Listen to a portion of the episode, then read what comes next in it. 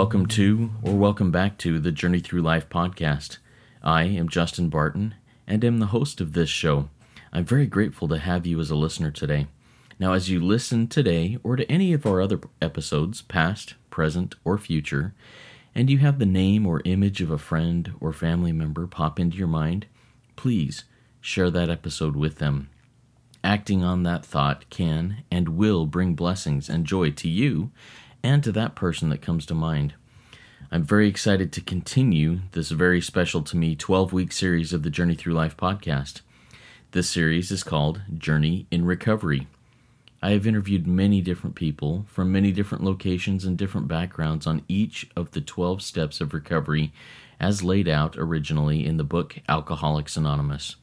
Now, before you shut this off and say, This doesn't apply to me, I'm asking you to please give it a shot for the next several weeks. Whether you or I are an actual addict or not, I know that we all have weaknesses in our lives. Some of these weaknesses may be something that no one knows about but, our, but ourselves. But if we really wish to move past them, we will do all that we can to do so. Now, I have experienced that learning of and applying the 12 steps of recovery can be beneficial to really any human being who goes into it with real intent and applies the principles of these steps into their lives, that they will be able to move through any addiction, any habit, any self destructive or unwanted behavior. And this can include anything from full blown drug and alcohol addiction, including prescription medications um, it could include something like cutting or eating disorders or something as seemingly insignificant but just as gripping as smartphones, video games, social media. This week we will be hearing the experience, strength, and hope of a couple, couple of people in two different episodes and their own experiences in Step 8. We will start today with John, a recovering alcoholic and drug addict. And as you listen, you will just be able to hear the value he puts on being honest with himself and others in this conversation. Now, honesty with self and others is really one of the cores of real recovery from anything, including addiction. If this is your first episode of this series or of this podcast as a whole, I highly recommend that you go back and listen to all nine of the previous episodes of this Journey in Recovery series at some point. There are 12 steps, and they are in a prescribed order for a reason. So, whether you do that now or after you listen to this episode, I really do invite you to listen to the others and then continue with steps 9 through 12 over the next several weeks. Step 8 reads Made a list of all persons we had harmed and became willing to make amends to them all.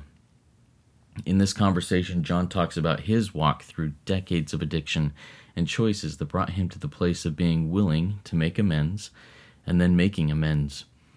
You can just hear the efforts at being completely honest with himself and others and his desire to help all and share the message of recovery with everyone. This is an honest and open conversation with a man who has seen the light and strives to walk in it. In this and other conversations, you may be introduced to concepts that you have never before considered or may even seem contradictory to what you have considered truth for perhaps your whole life. But these concepts are shared as honestly and openly as possible, using real experiences that cannot be denied as being true to these people sharing them. While you listen, take mental or physical notes of ideas of self improvement that pop into your head. Then, at the end of this podcast, review those notes and make a plan about how you can implement them. Now kick back hit the road, work out, do house or yard work, or whatever you do while listening to podcasts, and be ready to learn and feel and gain insights like you may have never considered before. Here we go with John.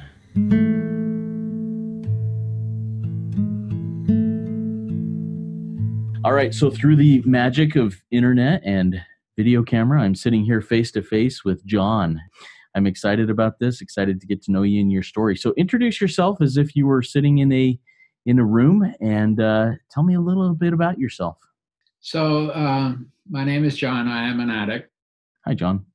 Hi, hi, Justin. Tell me a little bit about your addiction, and uh, and then we'll get into the story behind it. Okay, so I I was addicted to uh, heroin, uh, methadone, uh, cocaine. And uh, after I had stopped all of that for five years, I realized that I had also been addicted to alcohol as a teenager and a and a young man. Hmm. So, kind of alcohol was your gateway into those other things. Is that am I understanding that correctly? It's the first uh, drug that I turned to. Yes. Okay. So, tell me a little bit about your first experiences with alcohol and what made you, as you've come through these other drugs and substances, what made you go back to alcohol and think, huh, I'm an alcoholic? And I found that as a teen. Yeah. So I probably had my first drink when I was 14, and uh, nothing really happened. Uh, it was a beer, and I may have had some beers after that also without any, you know, consequences or not really thinking anything was wrong. And then when I was 15, um, uh, me and another fella uh, well, he he was he was experienced at what he was doing, and he he brought a uh, a board, a pint of wine, and we started to drink it, and that was the first time basically I lost control, where I couldn't control the amount that I was going to have. I drank much more than I than was a, a normal person would have. In other words, when I felt it coming on, I just kept drinking Mm-hmm. I got uh, very drunk uh, to the point where when I went home, my mother noticed that I was drunk. And do you remember what your mom said when you got home for that first time that she noticed that? It's interesting you asked, you asked that because, uh, yeah, she's she's the first thing she told me is your shirt is inside out and you're drunk, and uh, so I always say that that's a that was the story of my life that uh, everything was kind of inside out, upside down for the next thirty years my father drinker. He may not have been an alcoholic, but he was definitely a hard drinker. Uh, so my mother was really used to that, and she wasn't kind of freaked out by it. Other than uh, you know, she probably scolded me and told me not to do that again. Mm. And how did that work? Her telling you not to do that again? Well, I mean, I I don't you know it never played into that I did it again. It's just that uh, what I was finding from the alcohol was what they talk about in the big book, which was I was, you know, alcoholics drink because they like the feeling and it provides a sense of ease and comfort. Mm-hmm. I had just came to this country a year earlier at 14 from England. Oh. I didn't adjust well. I was probably depressed. I was homesick. I was lonesome for London. And, uh, you know, you take a drink and that all goes away. And, you know, I've learned throughout the years that the the addiction is just a symbol, but it's the underlying uh, the underlying actually selfishness and self-centeredness that is the issue. Hmm. Always about ourselves and you know selfish actions is what the underlying problem is. Interesting. So you moved from England to the United States as a youth. And I didn't pick up on that being the accent that I heard as an English accent until you said London. I was like, oh, so so tell me a little bit about where you settled in you know geographically in the united states. We came from london myself my father and uh, my mother and my youngest sister to live with my mother's older sister who she really didn't know that well because there was like a 19 year age difference. And we were kind of under the impression uh, that America was that the streets were paved with gold or the pavements were paved in gold. It was kind of a kind of expression that people used at that time. And we had a very hard acclimate, you know, time acclimate, especially my father. My father, he was promised a job in, in order to come over here. And when he arrived, he found out that that was basically my uncle had said that he had a job so that he could come over, but that he would help him to get a job. And my father basically found his own work it was very stressful initially because nobody was working. And my mother and father weren't working. They were very hardworking individuals, and that was freaking them out. And about what year was that when you guys came over? 1961.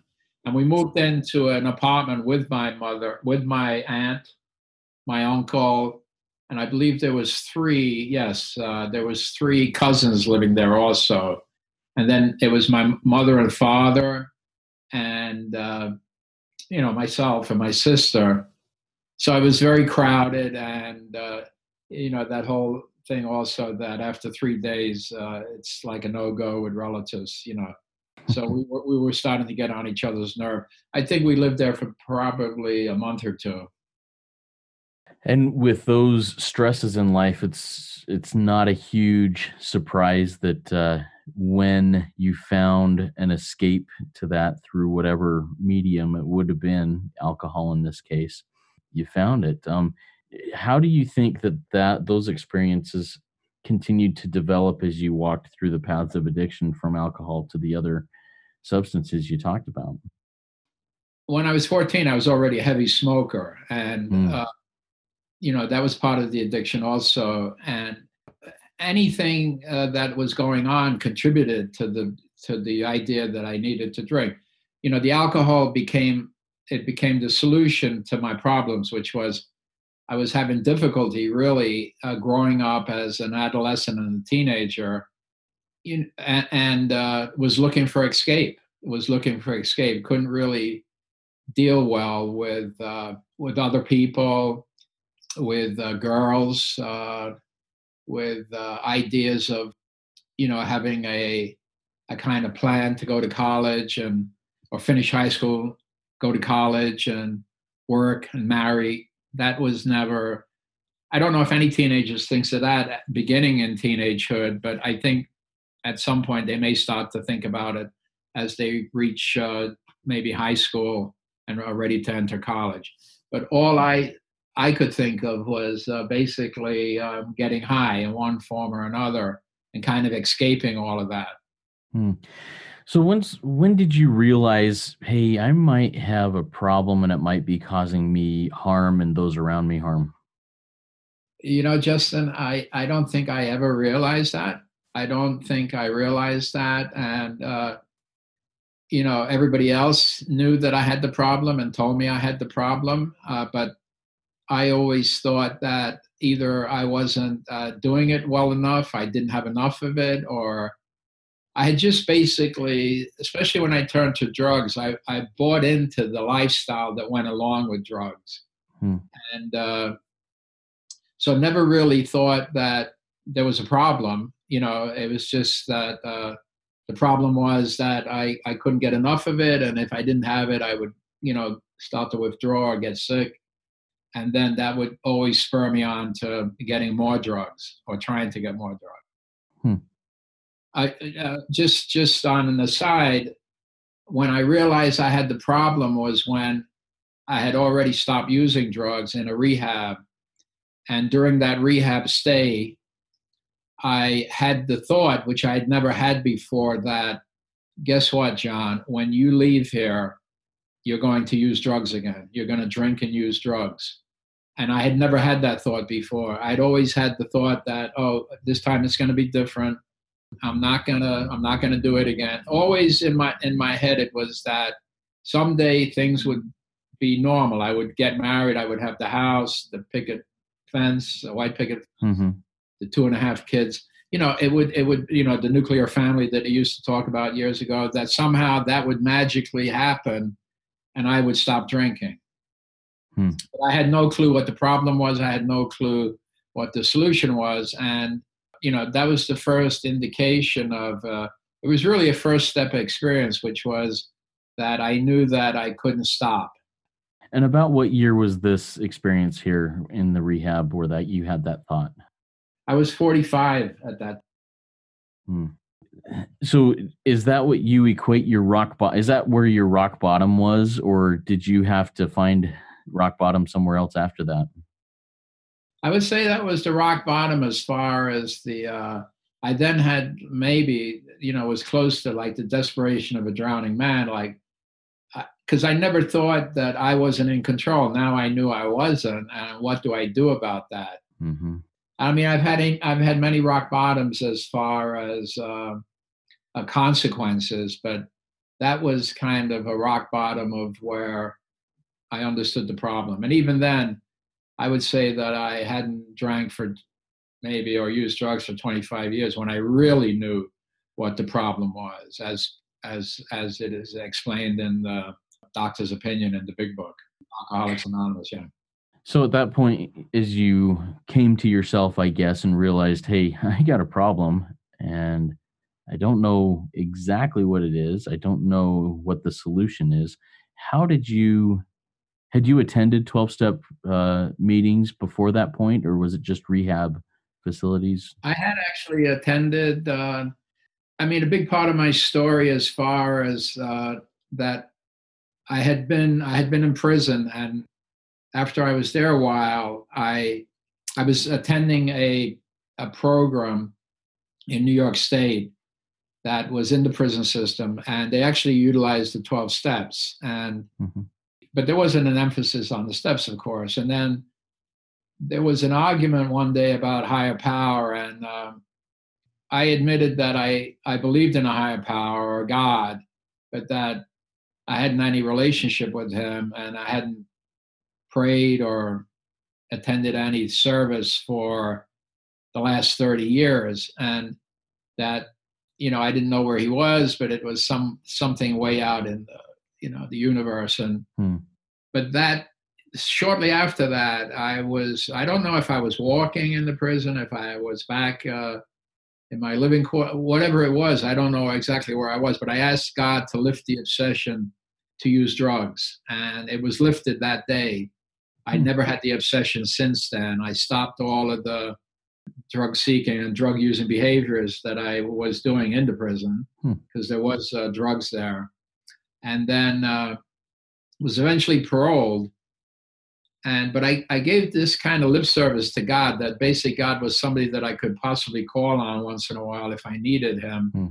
uh, but never had any. Uh, I think I said a prayer in the morning, and that was about it but I hadn't changed in any way uh, uh, at all, other than I didn't use drugs. And then when I was paroled, I didn't attend meetings. They had suggested to attend meetings, and it was it was all fear based. I didn't realize it then, that's why I didn't go. So I then did did uh, in the rehab. They that meetings came in and they took us out to meetings, and I just hit the ground running to attend meetings after that.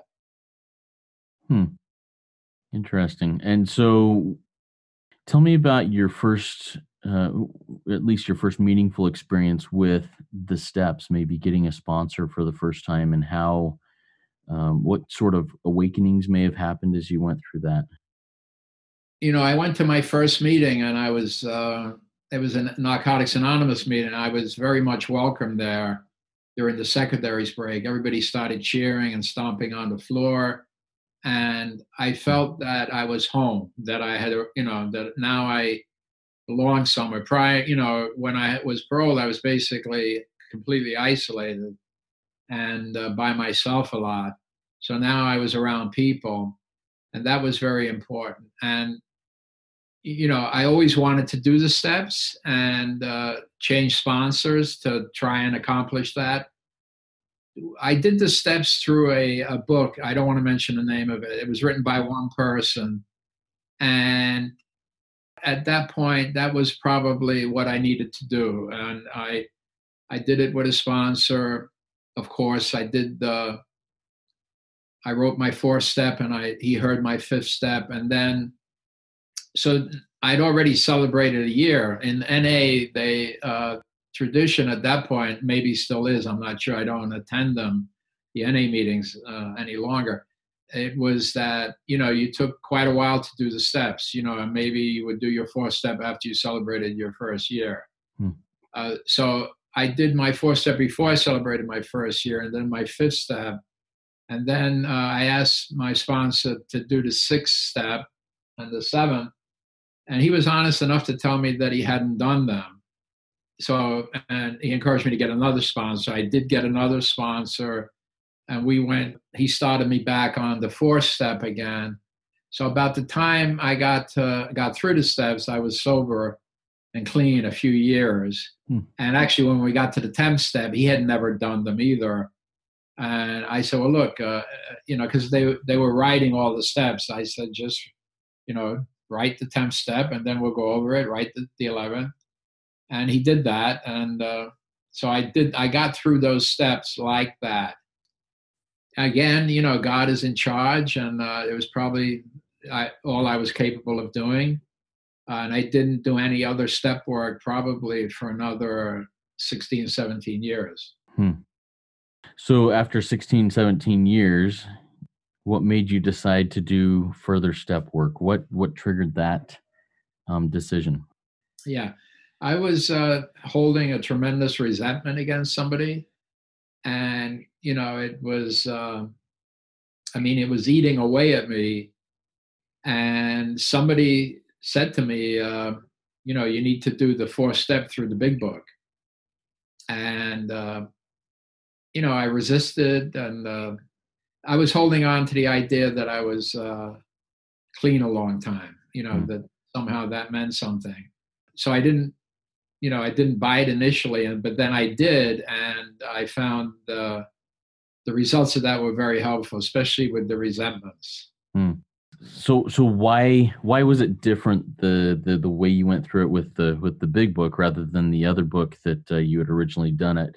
Why did resentments become more, I guess, able to be released or gotten rid of because of the way you went through the steps the second or the step four anyways the second time? So the big book is the original document on the steps, and they give you precise, exact, specific instructions on how to take the steps. And when you put down the resentments, you put the person or the institution or whoever you're resentful at, then the cause. And then the third column is uh, what it affects. And that's really what God should be uh, managing anyway. And, and then the fourth column is when they say that kind of we now look at your side of the street. Where are you selfish? Where are you dishonest? Where are you self-seeking? And where you are where are you in fear? Mm-hmm. where are you fearful? So i was able to look at it that i realized every resentment i had where i was selfish i basically wanted my own way. And then the dishonesty was either it was an unreasonable expectation. I had actually done that very thing myself.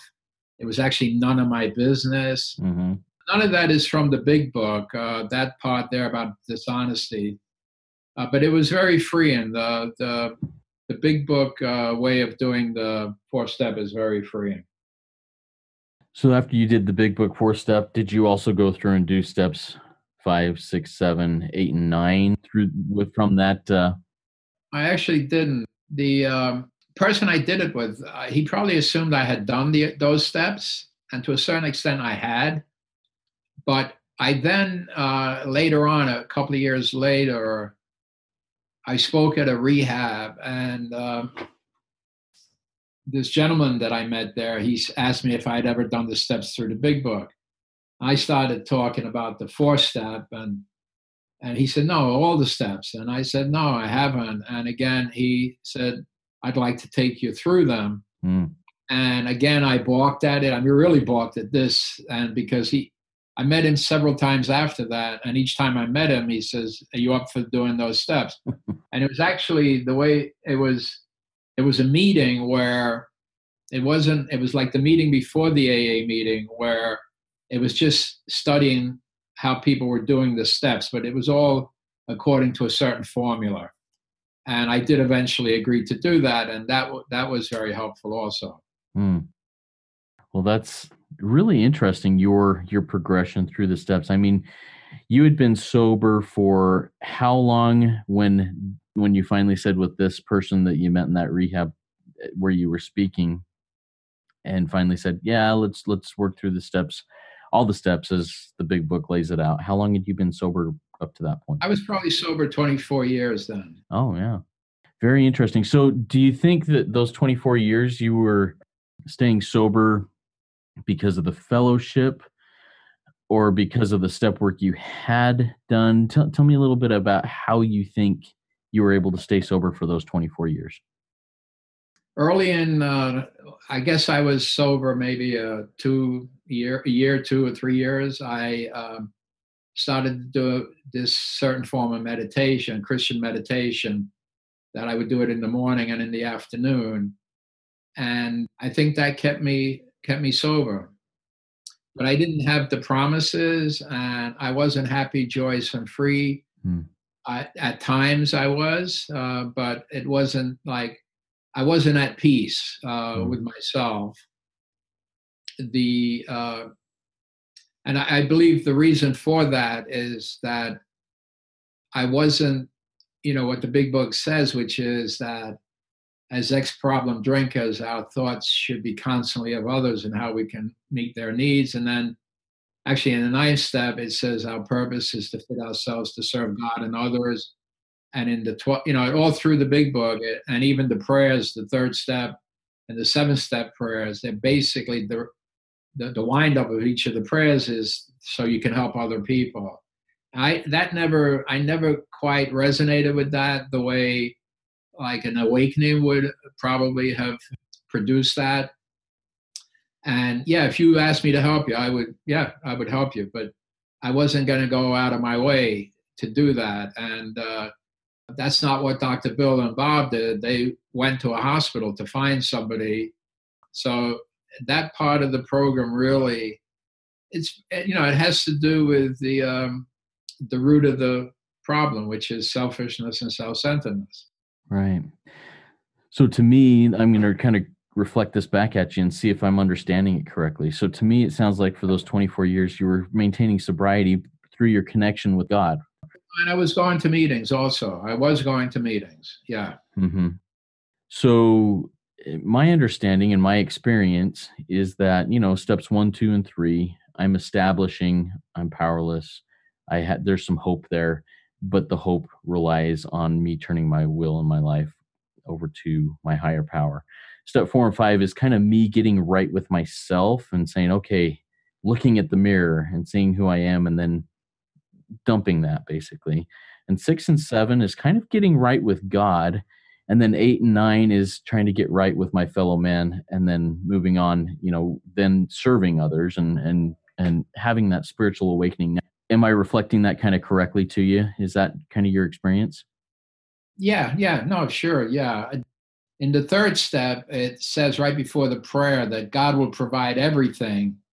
And you have two tasks to do, and it's to get close to Him and to do His work well. Mm. And, and uh, the other thing I didn't mention uh, is that when I did this, the you know, talking about the eighth step, when I did the eighth step in NA, you know, when I was either two, three, four years, I put everything down that I where I had caused harm.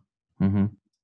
A lot of it had to do with criminal activity, and my sponsor just said to me, "Oh, you know, like uh, you've served time, you know, and uh, you've made your amends." So Hmm. uh, when paralleling that resentment with that fella that I had, there was a nagging thought about that uh, because somebody had asked me uh, a year or two before that, "Hey, what'd you do with those amends? You know, how'd you make those amends?" And I said, "Oh, my sponsor just said I didn't have to do them." So now I had I had I had a thought about that for quite a while, which was it was wrong. And recently, I've come to realize that even then, I had the willingness to make those amends. I had the willingness, and that's all they ask of us Mm-hmm. in the eighth and ninth step. You know, as long as we have the willingness, that there's some amends we probably couldn't make, Mm-hmm. but a lot of those amends I've tried to go back and uh, and make them also. Yeah. And I want to come back to that. And something you said a few minutes ago kind of just uh, put turned a light on in my head. And I want to dig there for just a minute before we jump into step eight, which is our will be our focus here in our conversation. You said something to the effect of if I would have had a spiritual awakening, I don't know if you said spiritual, but you said awakening. And, you know, as you know, the 12th step, having had a spiritual awakening as a result of these steps, um, when did that spiritual awakening happen in your own experience? Or is it something you're still working on? Tell me about that. Well, I don't think I would work on it. God would work on it. The uh, Great. Yeah. yeah, you know, awakening. I believe that uh, you know I haven't drank now in, in quite a while. That every since since my first uh, day of not drinking and turning to God in the prison that it's been it's been a never uh, you know awakening. It's it's it's going on and on, and uh, the uh, I think in the back of the big book they talk about uh, spiritual experience. They either say it's uh, educational or so. I'm being I'm being educated. yeah. So so what what is your what what do you think your spiritual awakening stat i don't know status is the right word that's such a terrible word in this but where do you think you are on that process i mean as you look at your own conversion to god how, how do you feel about that right now as opposed to you know as you shared a few minutes ago you had not yet had that awakening i mean where where i am now is basically the uh you know, there's a phrase, uh, trust God, clean house, and help help others. Mm-hmm. So, and we do that in the action steps, which are at the end of the third step. They tell you now we're going to uh, launch into to action, vigorous action, actually. Mm-hmm. That's four and nine is to clean house. Mm-hmm. And then when we clean house, uh, basically we live in step 10, 11, and 12. Mm-hmm. And I would say that uh, that's where I'm at now. I'm living in step 10, 11, and 12.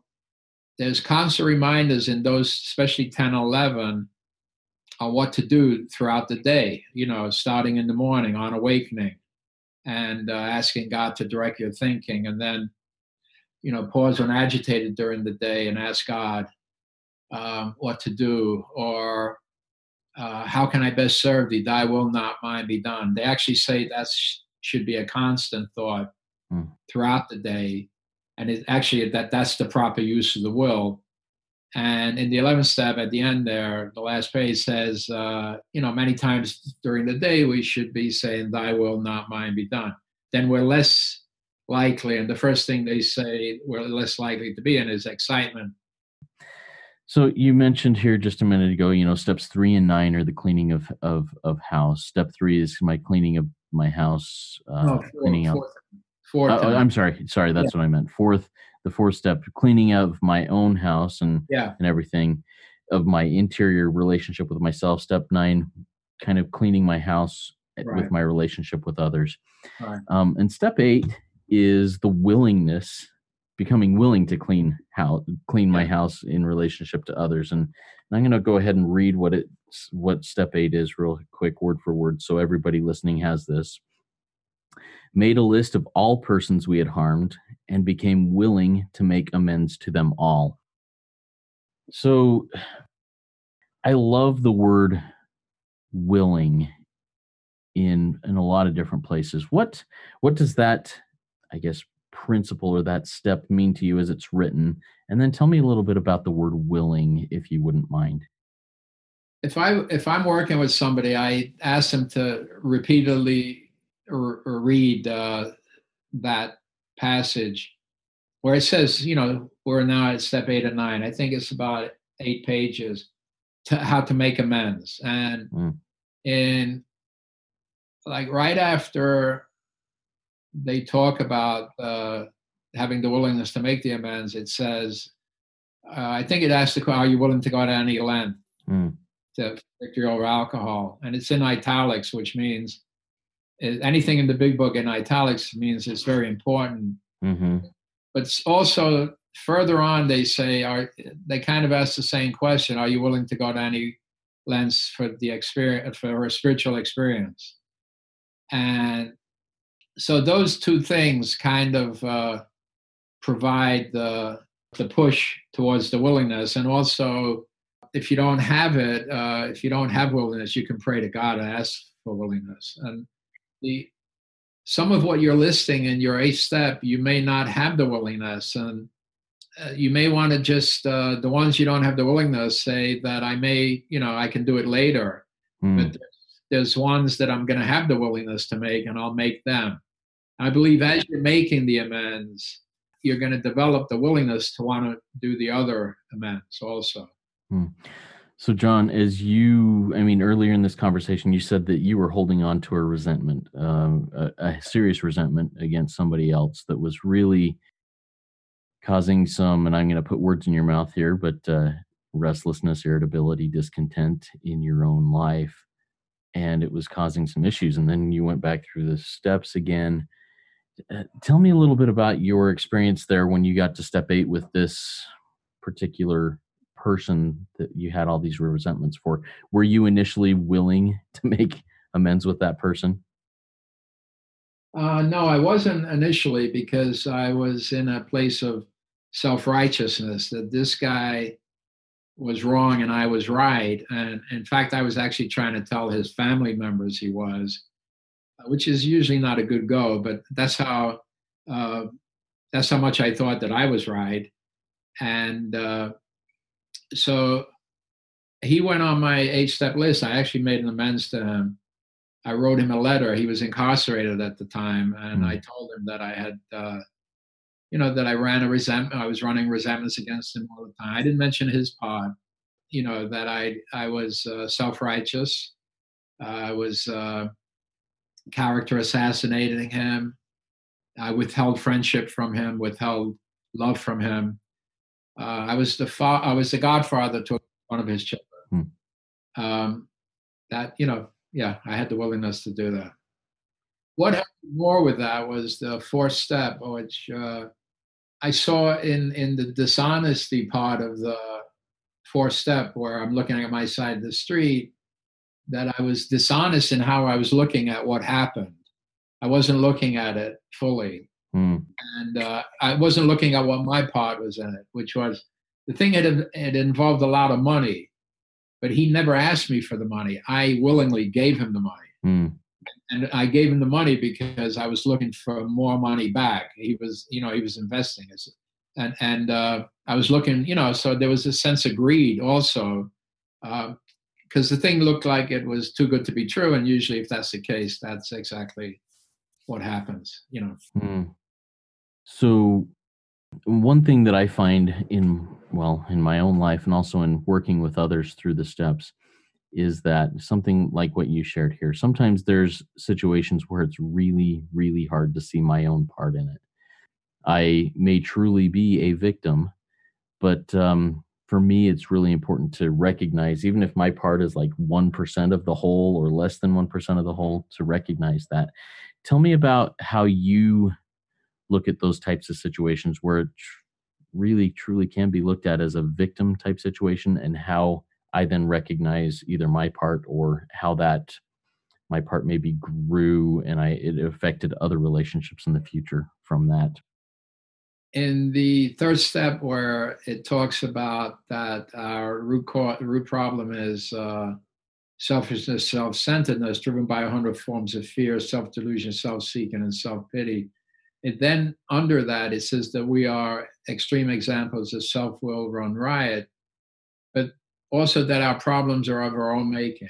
So whenever I have an issue now where there's, especially to do with other people, where I'm starting to feel resentful, I know that uh, I may not know it at the moment, but at some point I'll it'll come to me that there's something wrong with me in this, and so I may call somebody. To, well, if I recognize at that point I'm gonna ask God to remove the feeling that I have about that.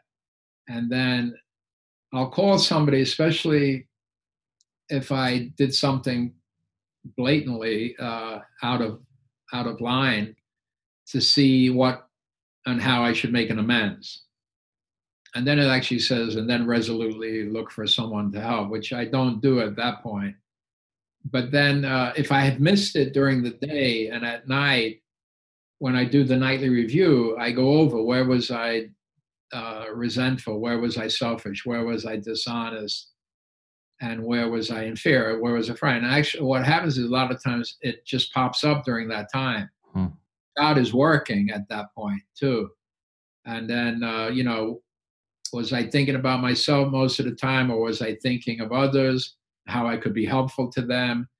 Do I owe anybody an apology? It all helps uh, to to just jar my memory possibly and then that's the uh, kind of uh, that's what it says at the beginning of the 10th step that we can continuously you know, watch ourselves for those, for, and for anything else also, but, you know, impatience or intolerance, but specifically for selfishness, dishonesty, and, and fear. And, and, and, uh, but also in the 10th step, it says that, uh, you know, throughout the day, we should be asking God, how can I best serve thee? Thy will uh, not mine be done. You know, if if I'm doing that, a lot of that, then this other stuff is less likely to happen. Hmm.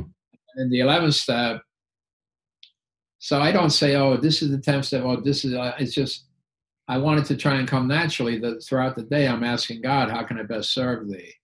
Yeah.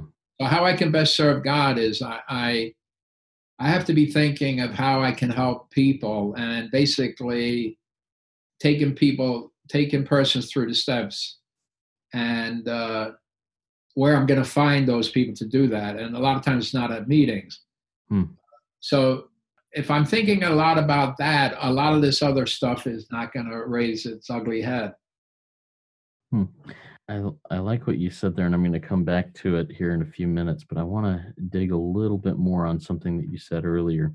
A little earlier when you were talking when we were talking about willingness in the step eight what step eight is, um, you said, you know, sometimes one cannot be willing, but uh, can pray for the willingness and ask God to help create that willingness to to make amends.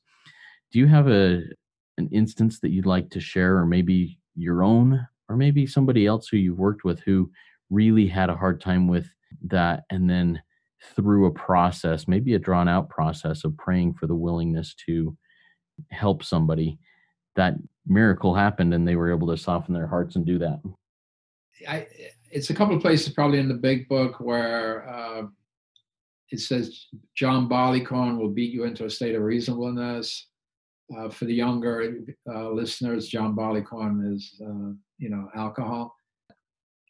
Dr. Bob, uh, uh, he balked at the the eighth step and the ninth step. He didn't want to do that and he went out and drank. And when he came back, he immediately, when he after he was sobered up, he went out one night, uh, one morning. He didn't come back till late at night, and he had started the process of making the amends, which took four years, uh, according to the that that particular paragraph. I think that's in a vision for you. Mm-hmm. So that's a great uh, kind of reminder that if you're not willing to do the eighth step, then I mean, uh, become willing to make amends to people and then do it in the ninth step, that uh, this this could possibly happen.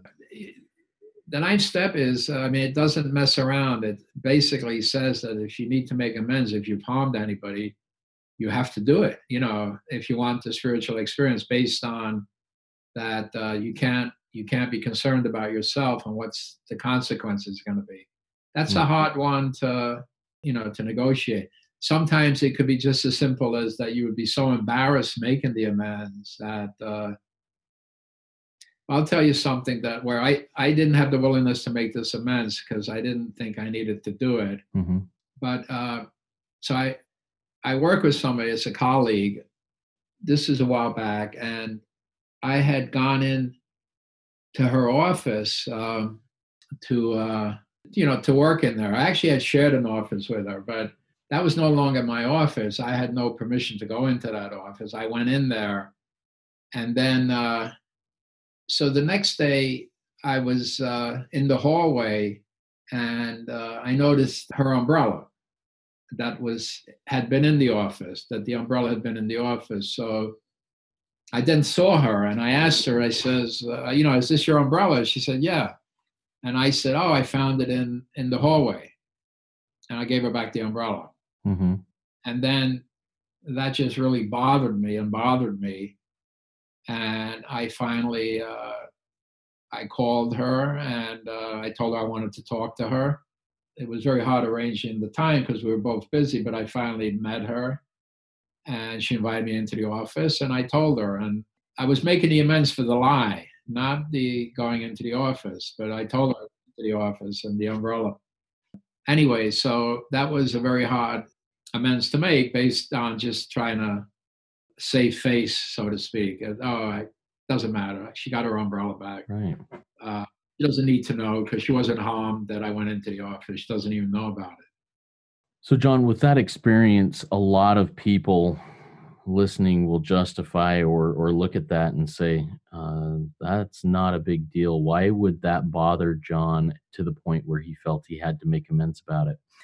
And I think this is a pretty important thing to talk about here because even little things like that can cause issues. Tell tell me about why it was so important for you to make that amends and what could have happened if you let that eat at you for a while you know, again, after we've done the nine, you know, the first nine steps, we're still uh, taking inventory on selfishness, dishonesty, re- resentment, and, and fear. Um, that wasn't just a, a lie. That was a purposeful lie. That was a lie I, I knew as I was saying it, it was a lie. So that's why it bothered me so much. I hadn't done that in years. Mm-hmm. That was a thing that was very in my active uh, addiction was I lied all the time. I, you know, like I would lie before I told the truth, even with, whether I had to. I didn't have to lie, but I, it just it was so habitual because drug use is an illegal. It's illegal, and uh, uh, so you know that that in a sense is trying to justify why I lied. But you know, you just as an addict, you just lie to everybody that you come in contact, especially employers and family. So I just I wanted to clean that up. Um, yeah, no, that's good. And and and if you hadn't have cleaned it up, where could that have led? Well, a- everything can lead back to the first step. So there was there was a couple of other um, you know to talk to your audience uh, then. uh, mm-hmm. So I had done some robberies, and I I went back and I just uh, not that long ago, a few years ago, and I went into the places where I robbed, and I told them that I robbed them, and was here to make it right. You know, mm. so there was a lot of fear involved with that. There was a lot of not that there would be any consequences, but it was just it happened so many years ago yeah, it's just hard to some of the the amends where you were just a thug mm-hmm. are hard to are hard to make. What were the reactions of those places that you went into to make those amends? Well, one of them is a famous hotel in New York. I had stole a rug from there. It was uh, I would imagine that it was a fairly expensive rug. It wasn't from the, one of the rooms. It was from one of the entrances. I had just mm. rolled it up and put it on my back and walked out of there. Huh. And I went back and I told them, now there's two things going on. One is, which I didn't realize, is that President Obama was going to be staying there that day. Hmm. And I did see these guys standing around, but I, I didn't, you know, I was so fearful about approaching the, the person.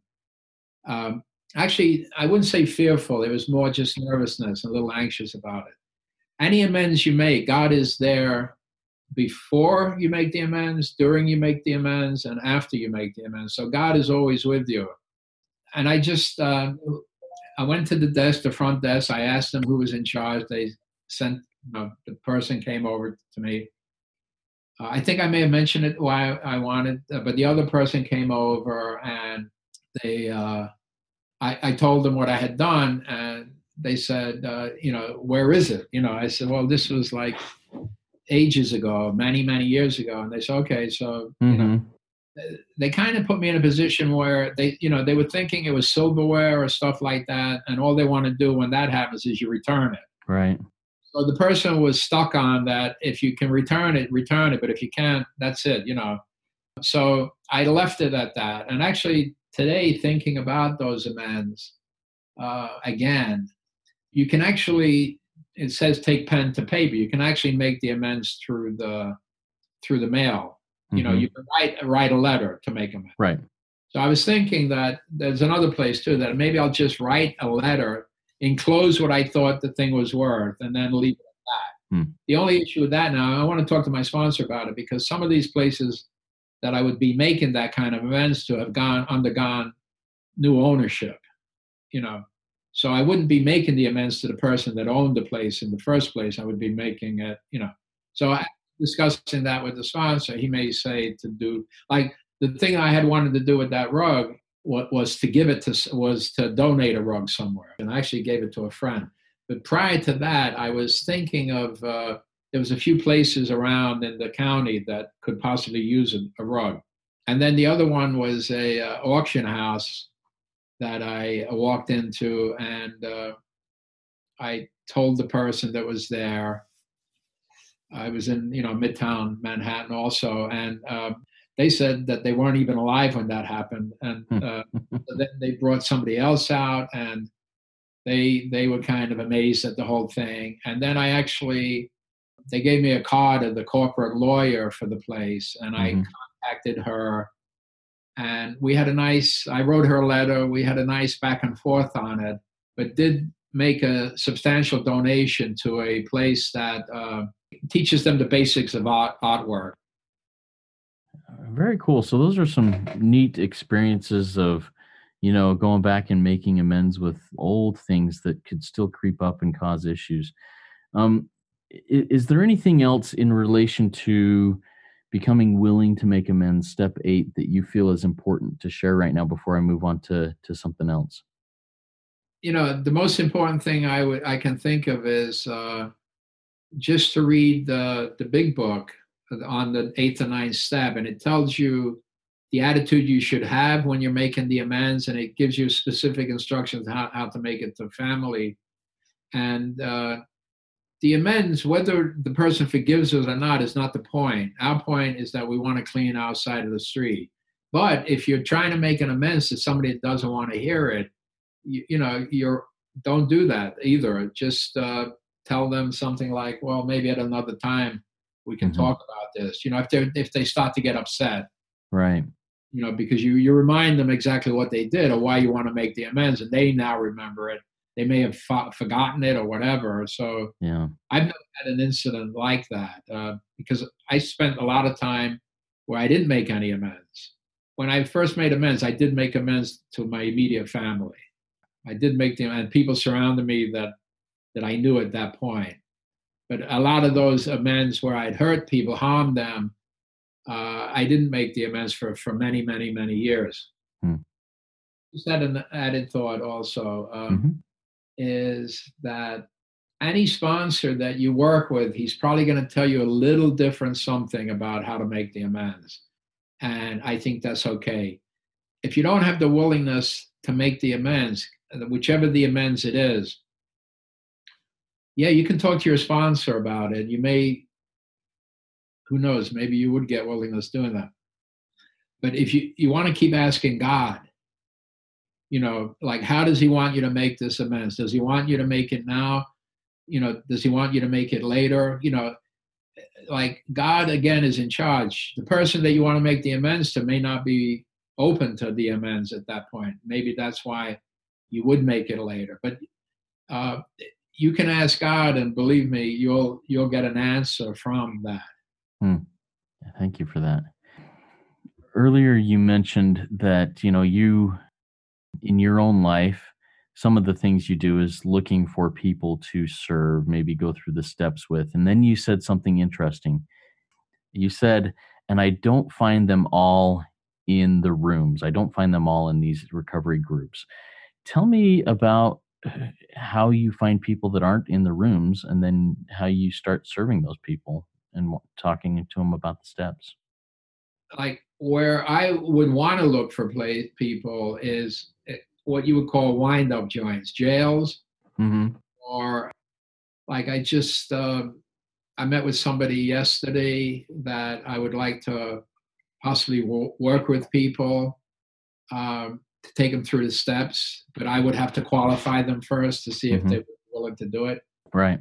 Uh, and uh, that's not that was outside of a meeting. It's a nonprofit here in the county, and I'm going to a church on a Saturday that feeds the homeless, mm. and going to talk to you know people there.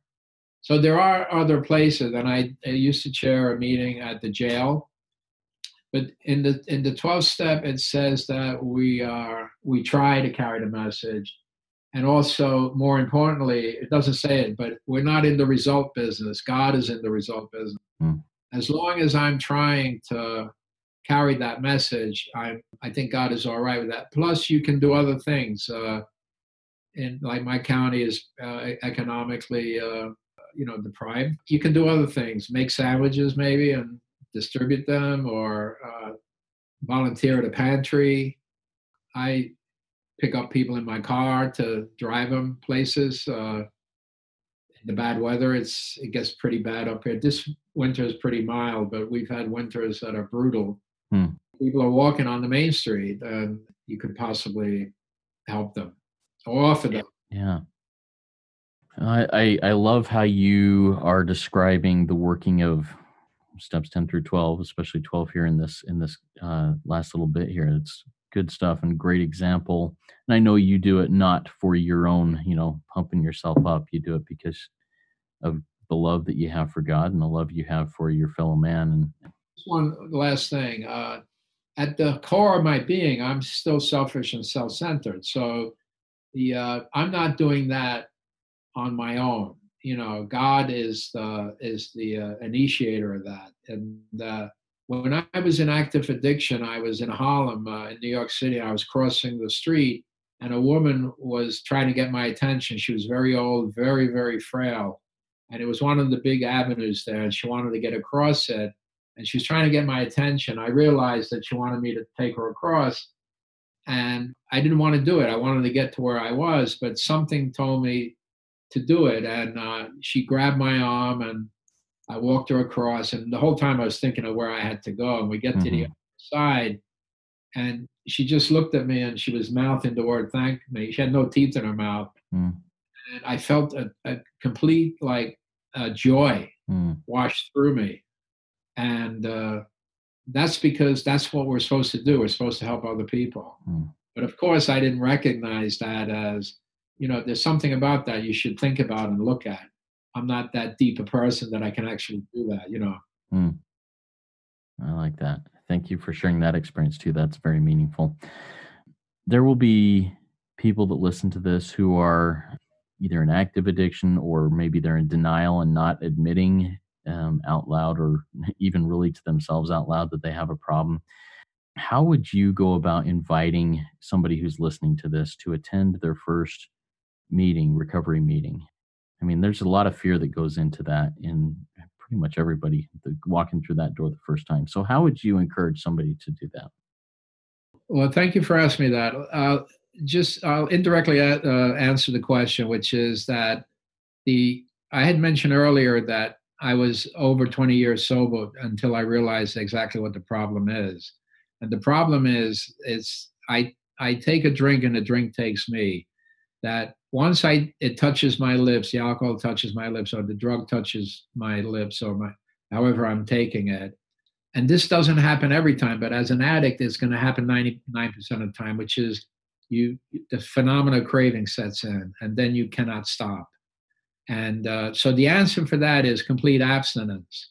They say that in the big book. The problem is that we drink because it provides a solution for our, how we're feeling and though it's injurious, uh, it's so elusive we can't find it anyplace else. This is what it says in the doctor's opinion.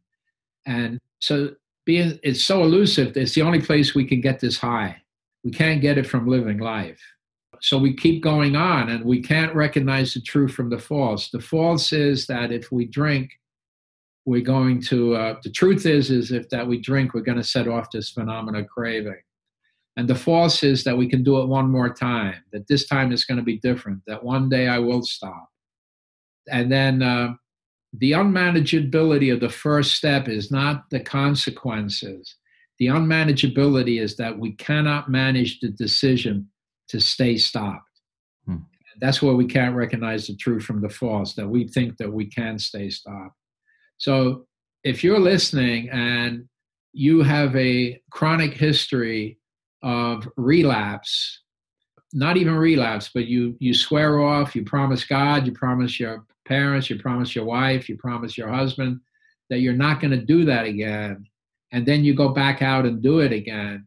Well you are of the hopeless variety beyond human aid that is in need of a spiritual experience. And you can only find that in AA or NA or whatever your your particular addiction is, and and you have the desperation of a drowning man, then you'll go to a meeting. Hmm.